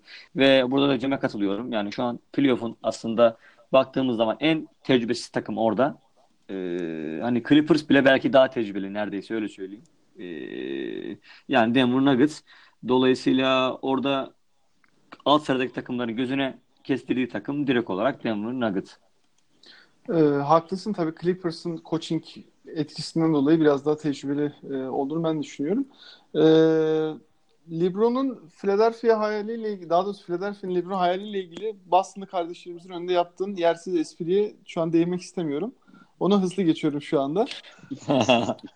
ee, evet ben bu ikilinin böyle geçeceğini düşünüyorum. Ee, Serkan var mıdır ekleyeceğim bir şey? Sen Warriors Nuggets açısından ne düşünüyorsun? Ya dediğiniz gibi Golden State bildiğimiz klasik Golden State devam ediyorlar illa bir şekilde. Ee, Denver Nuggets da e, Jamal Murray playoff'ta ne yapacak o önemli. Ee, dediğiniz gibi o konulara kesinlikle katılıyorum. Yani alt, altlarda olsam Denver'ı isterdim ben de. Houston Rockets, Golden State gibi takımlar varken. Yani dediğiniz her şeye kesinlikle katılıyorum. İkisi koptular gidiyorlar. Ee, doğru. Orada benim e, diğer gruba geçmeden önce küçük ekleyeceğim bir şey var. Ondan sonra yavaştan geçebiliriz. Ee, geçmiş şampiyonluklara bakın. Hatta kaybettikleri e, Cleveland serisine de bakın Warriors'ın. Draymond Green çok ciddi bir X faktördü. Bu sezon yoklar oynuyor. Yani onun oynamaması direkt top paylaşımı açısından büyük bir eksiklik yaratıyor. Orada DeMarcus Cousins'ı biraz daha pasitasyon olarak kullanmaya da başladılar ama bir Draymond Green değil. Hani bir Alex değil der gibi yani. Ee, gerçekten değil. Ondan dolayı onun oradaki eksikliği e, özellikle bu kadar pasa dayalı, asiste dayalı bir takımda önemli bir eksiklik. Playoff'ta işte artık kim olur? Oklahoma mı olur? Houston mu olur? İşte ya da San Antonio her neyse. E, onun bilmiyorum ama artık iyice ne hani finaller geldiğinde nasıl bir eksik yaratacak bilmiyorum. E, peki yavaştan o zaman üçüncü sıradan aşağıya doğru geçelim. E, üçüncü sırada Houston Rockets var. Houston e, çok enteresan top oynamaya başladı. Özellikle sakatları da gelince. E, fakat tabii Harden'ın orada bir küçük sakatlığı var ve o da şut ritmini engelliyor şu anda. E, son maçlarda düşük yüzdeyle atmaya başladı. Fakat tabii normal dışı bir e, sezon geçiriyor. Birçok kişi Antetokounmpo'yu MVP adayı gösteriyor ki o da çok iyi bir sezon geçirmesine rağmen ben kişisel olarak Harden'ı önde görüyorum. E, Antetokounmpo'yu önde görürken dediğim gibi Harden iyicene cılkını çıkardı yani. E, burada Houston'a ayrı bir değinelim. Soru 4-8'e ayrı bir alalım isterim. Çünkü e, Houston'ın kalan fikstürüne de bakarsak e, ortalama bir fikstüre sahip. E, ama çok formdalar. Özellikle sakatlıkları dediğim gibi geldikten sonra iyicene e, rahat ilerliyorlar. Yasin burada senle başlayalım. Houston hakkında ne düşünüyorsun? E, ve burada topu sana şöyle atacağım. Geçen yıl biliyorsun 7. maçta hmm. olanlar oldu. E, bu sezon bir de aynı duruma düşerler mi? Ee, ya şöyle e, yani Harden senin de dediğin gibi düşüşte şu anda sakatlıkları var ve hani ben önemsemiyorum iyiyim gibi açıklamalar yapıyormuş galiba. Ee, bu uzun vadede bence playoff'un e, ilerleyen dönemlerinde ve yine hani batı finaline doğru ilerleyeceklerini falan düşünürsek oraları zorlayacaklarını oraları, oralara hedeflediklerini düşünürsek bence e, Houston'ın elini zayıflatan bir şey bence hazır dinlendirebiliyorken şu aralar biraz onu daha fazla dinlendirseler iyi olur. Yani e, bence hani Houston'ın 3. sıradan playoff yapmasıyla 6. sıradan playoff yapması arasında büyük bir fark olmayacak. Ki bu takımların hepsi birbirine çok yakın zaten. E, o anlamda hani bir orada bir soru işareti koyuyorum. Hani Chris Paul zaten sağlıklı olsun yeter. Bir şekilde bu takıma katkı sağlıyor ki kariyerinin en kötü sezonunu geçirse de e, ve 4 yıllık felaket bir kontratının ilk senesinde olsa da e, şu anda daha çok dağıtıcı bir role bürünmüş durumda. Hatta hani birçok rakamı düşerken asist rakamı yükselmiş geçen yıla göre ve top kullanma sayısında tabii ki bayağı bir düşüş var. E, burada hani benim Houston'ı tabii diğer takımlardan özel kılan yine bir faktör e, Daryl Morey gibi bir e, GM'e sahip olması, genel menajere sahip olması ki 5 e, yıl sözleşme e, imzalayarak uzattılar kontratını onun da. E, ve henüz 46 yaşında 2007'den beri bu takımın genel menajerliğini yapıyor. E, yani 60'a kadar bence rahat bir 15 sene daha bu adam e, bu takımın e, yöneticiliğini yapabilir. Ama orada da e, takımın yeni sahibinin lüks vergisinden kaçan bir sahip olması e, biraz soru işareti. İşte mesela James Ennis'in Sixers'a katılması da tam olarak e, böyle bir hamlenin e, iz düşümü oldu. E, onlar da yine zayıf olan benchlerini sezon içerisinde Austin Rivers, Kenneth Faried ve Iman Shumpert'la güçlendirdiler bu anlamda. Ama dediğim gibi ben hani Houston'la ilgili bu seneyi e, kotaran bir e, ya da bu seneyle ilgili bir düşüncem yok da daha gelecek senelerde ne yapabilirler? Bu takım uzun vadede ne yapabilir? Onu düşünüyorum. E, ve hani Capella'dır, Harden'dır, e, Chris Paul'dur kontratları düşününce e, dolayısıyla fazla bir hamleleri de kalmıyor. Hani e, Daryl Morey gibi bir yaratıcı e, yönetici bile e, zorlanabilir bu takımı rekabetçi tutmakta uzun vadede. Ee, haklısın. Onların derdi biraz da yan parçaları iyi oturtabilmek. Yani Rivers'ı çok istedim ben Philadelphia yakalasın ama e, o tabii daha doğru bir tercih yaptı onun açısından tabii. E, ona bir şey diyemiyorum. E, peki Cem sen ne düşünüyorsun Houston hakkında?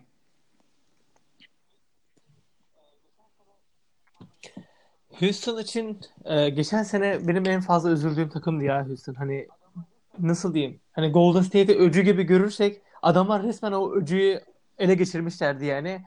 Sonra tam bunu düşünürken mesela Chris Paul'un bacağına tutuşu geliyor gözümün önüne hala yani.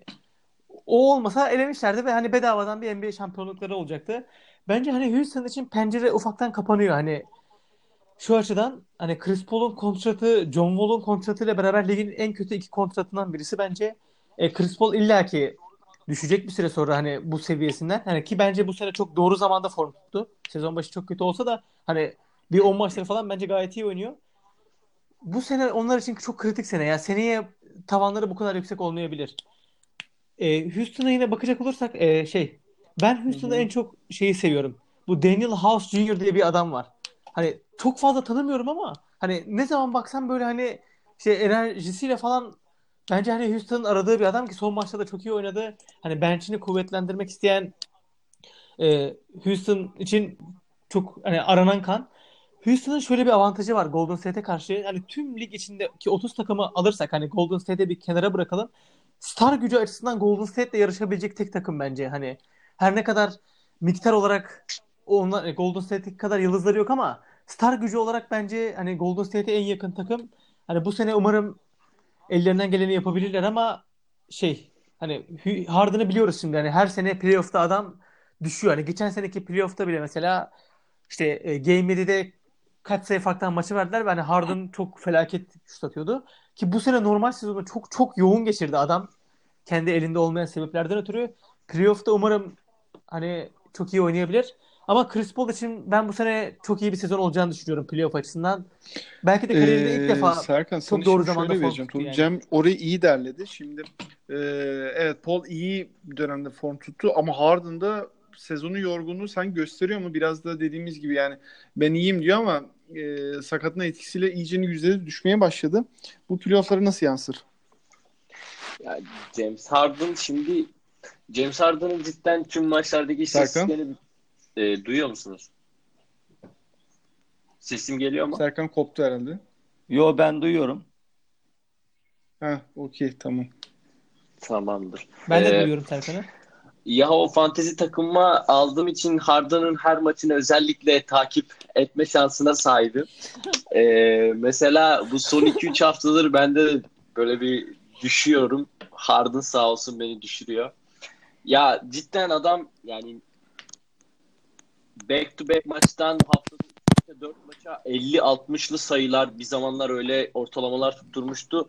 Bunları yaptıktan sonra illa bir düşüş e, gelir diye düşünüyorum. Çünkü yani neticede insan vücudu bu ne olursa olsun takımın ne kadar sürüklersen sürükle illa bir şu an sakatlık vesaire Küçük bir bağlantı problemi yaşadık. Serkan sana topu Houston üzerinden tekrardan atıyorum. Ee, Houston hakkında ne düşünüyorsun? Evet ya Houston Rockets e, James Harden üzerinde konuşmak istiyorum ben. Şimdi James Harden son zamanlarda epey e, sakatlık ve yorgunluktan dolayı düştü. Bu playoff'a nasıl e, o önemli çünkü yani Houston Rockets demek James Harden demek E, ve e, Cem'in de söylediği gibi ona o konuda çok katılıyorum. Golden State'e kafa e, kafaya yıldız olarak oynayabilecek tek adam yani Houston Rockets'tır. Tek adam James Harden'dır diye düşünüyorum. Çünkü mesela özellikle Celtics maçında denk geldiğim için görmüştüm. Yani nerelerden nerelerden savunursan savun adam illa bir yolunu buluyor ve sokuyor. Yani hiçbir şey yapamıyorsun. Yani istediğin kadar savun üstüne iki adam getir. O zaman asistini yapıyor. Ya ama bu sakatlık ne kadar ciddi e, yorgunlukla birleşirse Houston Rockets onu dinlendirmezse e, çok daha büyük sorunlara yol açır mı? Yol açar mı? Yani Harden ben iyiyim diyor ama istatistiklerinde düşüşleri görüyoruz. Ve e, geleceği yani karşılaşacağı ilk turda karşılaşacağı takımın çok e, önemli olacağını düşünmüyorum. Houston Rockets rahat geçecektir ve dediğiniz e, bu sözleşme konusunda da uzun uzun süre içinde Houston Rockets'ın yani bence tek şansı bu sene. Bu sene oldu oldu e, yapabilirlerse Golden State'i eleyebilirlerse bir ya bize de bunu göstermiş olurlar böyle bir takım eleniyormuş diye. E, umarım görürüz. Benim temennim bu yönde. Yani Golden State'i elemeleri yönünde. Söyleyeceklerim Ee, bu kadar. Aslında şöyle iki takım arasındaki dört maçın üçünü Houston aldı. Yani sadece son maçı Golden State aldı. Ki e, Houston'un kazandığı maçlardan bir tanesi de şu hatırlayın iki adamın üzerinden Harden'ın soktuğu üçlükle biten o e, şey sezonunda Evet. çok şey en başarılı maçlarından biriydi yani. E, çok keyif alarak izlemiştim ben de. E, Bir de araya gireceğim. Ee, o maçta hatırlarsınız Kevin Durant'in ayağının ne kadar dışarıda olmasına rağmen içeride sayılmıştı. evet. Harden ondan sonra böyle güzel bir cevap vermişti. Beni, beni mest etmişti bir araya söylemek Ya, istedim. yaradan görüyor ya. Onunla ilgili evet, doğru diyorsun. Ee, peki yani ben de Houston'ın bir şansının olduğunu düşünüyorum bu playofflarda ama e, katılmak elde değil size. Yani orada Harden'ın eline çok bakıyorlar. Ee, bakalım ne olacak. Tabii Paul'un da yani iyi form tutması çok önemliydi. Bir winner oyuncu o da sonuçta. Ee, kritik rol oynayacak. Şimdi 4-5 6 7 8 5 takım burada sıralanıyor. Ee, burada biraz da özellikle bu 5 takımı sadece 2 galibiyet ayırdığı için biraz da fikstürel olarak ele almak istiyorum. Tüm ligde en kolay fikstür Utah'ın. Ee, ve bu grupta yine kolay fikstürlerden biri de San Antonio'nun. Özellikle San Antonio'nun son dönemde bir artan form var. Yani nasıl hale olabiliyor anlamış değiliz ama şu anda 8 galibiyet ardı ardına almış durumdalar. Ee, ki onlar da tam kapasite oynuyorlar. Yani aslında e, evet şu anda yine bir şekilde 6.lığa geldiler ve daha 3'e 4'e kadar da çıkabilecek durumları var ama işte playoff'larda bu canları ne kadar yetecek? Yani biraz e, Indiana Pacers'ı bir kısmen benziyorlar yani. Çok disiplinli fakat tavanları belli. E, diğer taraftan baktığınızda da Portland, Oklahoma işte o iki takımın güçleri yine denk duruyor yani. Oklahoma gerçi son dönemde biraz düşmeye başladı ama e, Clippers'ı Tobias serisi Sixers'a gönderdikten sonra e, nasıl oldu yine anlamadık ama bir şekilde e, aynı seviyede kaldılar ve 8'den kendilerini playoff attılar. E, ki dediğim gibi yani 6. San Antonio aralarında 6-8 arasında sadece yarım galibiyeti fark ediyor. E, Yasin burada sana vereyim topu. Bu 5 takımı bize bir değerlendir lütfen. Ee, tabii ki hani hep böyle mesela Serkan az önce hani Brooklyn Nets'ten bahsetti ikinci takımı olarak. Ee, benim de mesela sevdiğim takımlardan biridir Brooklyn Nets. Ee, hani o anlamda kısmen orada da biraz vakit geçirmiş bir insan olarak. Onun haricinde Batı'da da hep böyle Portland'a sempati duyduğumu söylüyorum zaten. Ee, hani Oklahoma City'de de, de eski Sixers'lı oyuncuların çokluğu tabii biraz daha bizim için sempatik kılıyor. Ee, benim için hani Russell Westbrook açıkçası negatif bir figür ee, ve pek pozitif bakmadığım bir adam ama orada da başka sevdiğimiz oyuncular var. Ee, dolayısıyla bu iki takımın da maçları bu sene çok zevkli geçti ee, benim hani takip edebildiğim kadarıyla. O yüzden bu iki takımın 4 ve 5 olmasını ve ilk turda birbirleriyle eşleşmelerini pek istemiyorum açıkçası.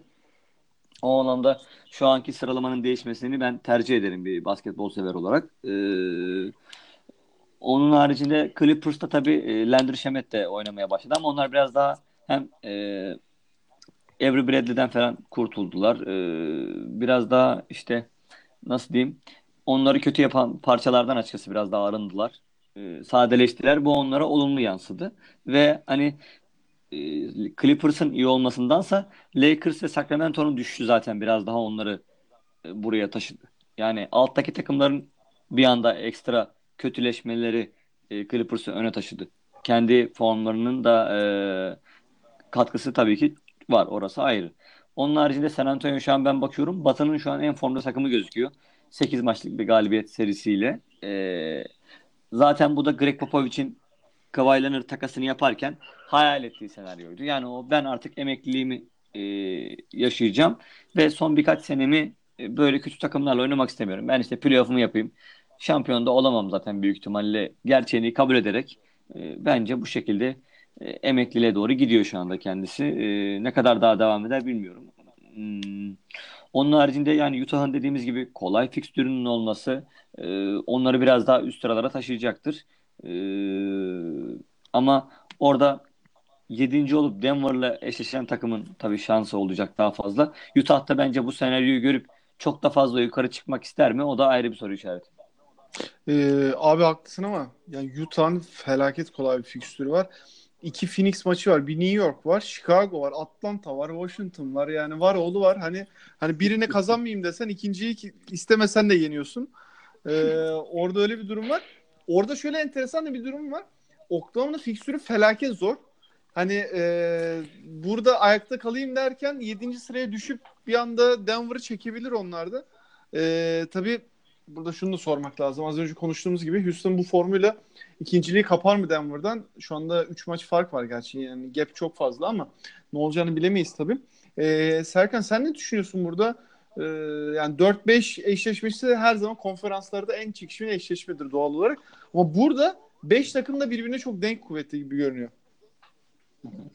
Ya ben denklik olarak Clippers'ı o kadar çok denk görmüyorum. Bence Clippers ilk turda yani fırçayı yer diye düşünüyorum. Bilmiyorum ama yani takasları daha çok geleceğe yönelik cap boşaltma Hı-hı. olduğu için playoff'larda he- hedefi de olacak mı onu da çok pek kestiremiyorum. Hatta nasıl 8 oldular onu da bilmiyorum.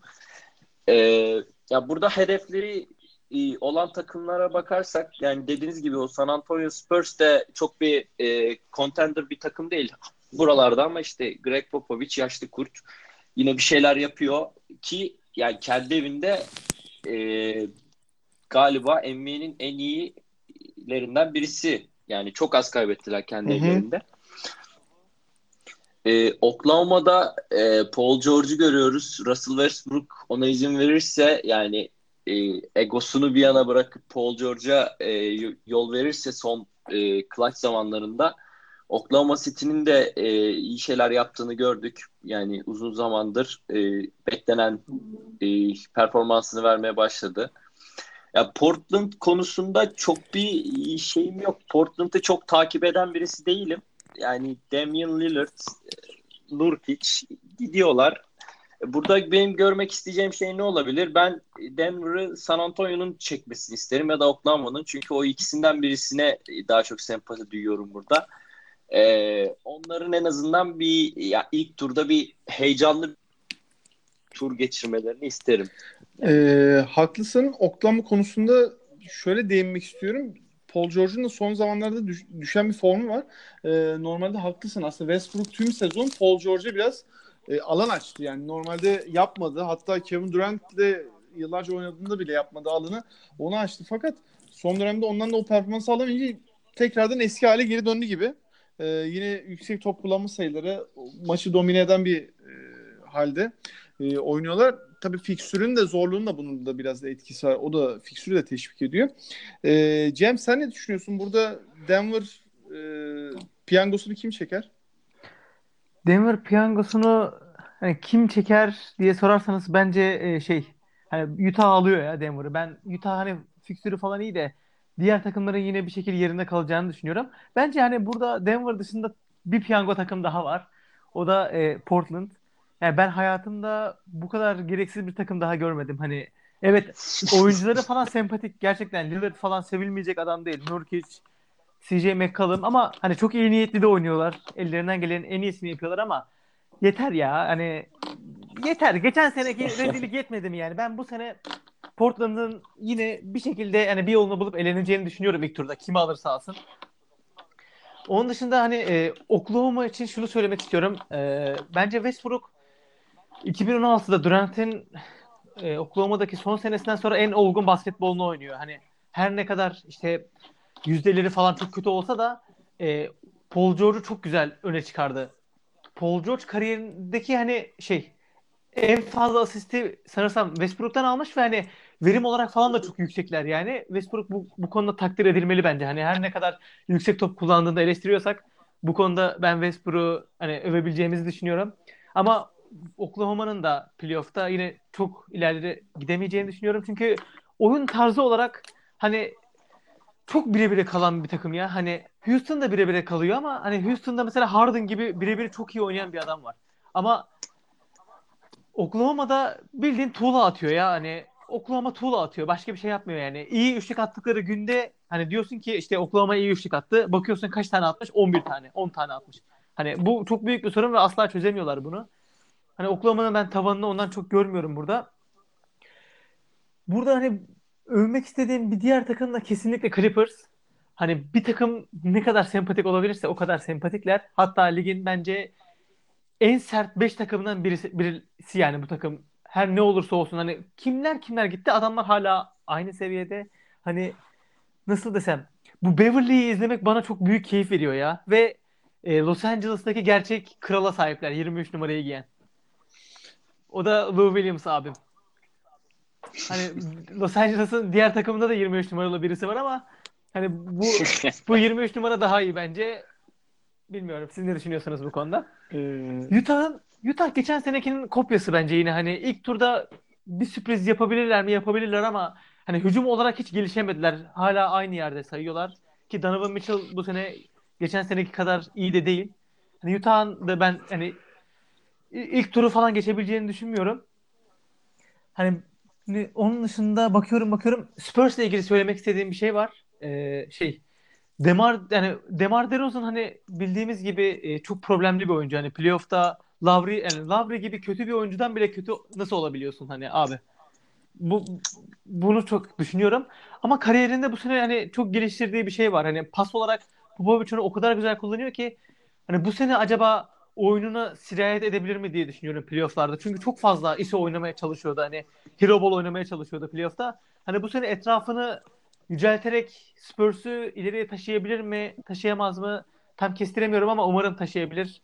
Hani Batı ile ilgili söyleyebileceğim şeyler bunlar. peki e, Türkiye'deki meşhur e, gruplardan olan Konyalı Portland'lara e, karşı Cem'den çok e, dobra açıklamalar duyduk gerçekten. E, ben girdim oraya bu arada. Peki e, güzel derbiydi.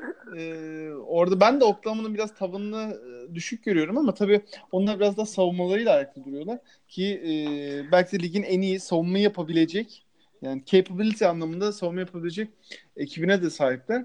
E, bakalım neler olacak. Orada da muhtemelen bir 15 gün içinde iyice artık e, sıralama oturmaya başlar. E, peki Yasin var mıdır ekleyebileceğim bir şey Batı ile ilgili? Ee, ya Batı ile ilgili zaten şöyle genel olarak söyleyeyim. Hmm, Zaten sezon başından beri konuşulan senaryo şu. Hani orada bir tek Golden State var. Hani ligin en iyi takımı olarak bakarsanız. Ondan sonra sayabileceğiniz takımlar direkt olarak Doğu'nun o ilk dört takımı.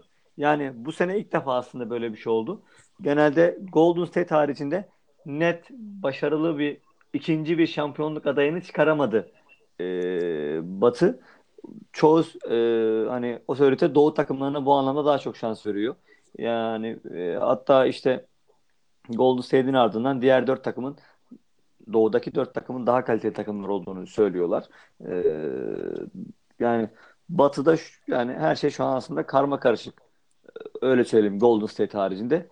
Ki Golden State'in içindeki karmaşıklıkları düşününce e, onlar bile o kadar e, e, durağan bir yapıda değiller şu anda. E, Batı ile ilgili yani playoff resminin de bu kadar önceden belli olmuş olması da bence bir kötüye işaret Batı açısından. E, son olarak bunu söyleyeyim. Evet, Genelde o- çünkü biz Batı'da hep böyle son maça kalmasına alışığız bu işlerin. Ki geçen yıl da malum Minnesota Denver maçını hatırlarız yani. Evet. Ee, peki Serkan senin ekleyebileceğin bir şey var mı Batı ile ilgili? Yani yok bakalım görelim, izleyelim. Golden State'in elenmesi en büyük temennim Batı'da. Kim çıkarsa yani Houston özellikle. Bu kadar.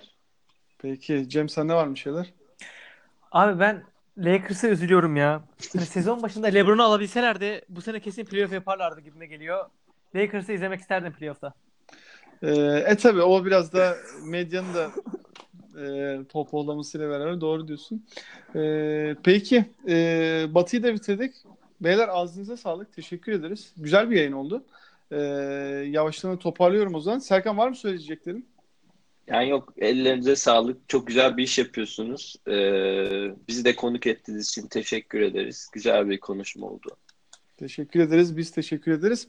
Ee, Cem e, sana teşekkür ederiz. Senin de ağzına sağlık. Eyvallah abi çağırdığınız için teşekkür ederim. Yasin abiyle kaç yıldır tanışıyorum. Hani sosyal medya üzerinden. Ee, Yasin abinin sesini ilk defa duydum ben sanırım. Ben de öyle. Doğrudur arkadaşlar. bu hayırlara vesile oldu. Hani teşekkür ederiz bizi çağırdığınız için. Ee, Allah kısmet ederse bizim de bir podcast'imiz var. Biz de sizi ağırlamak isteriz.